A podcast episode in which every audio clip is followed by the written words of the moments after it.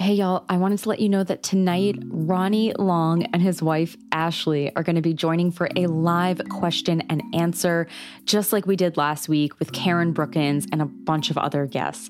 You can join us, ask Ronnie any questions you want. You can hop on the video chat and video chat with Ronnie. It is a ton of fun.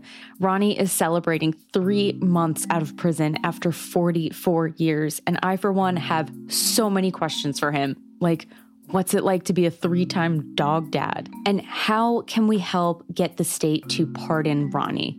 Because right now, without the pardon, he is not eligible for compensation. And that is huge. In his 60s, Ronnie shouldn't have to work, and the state should be giving him money for the years they stole from his life. So join us tonight on GetVokl. You can find the link on Patreon.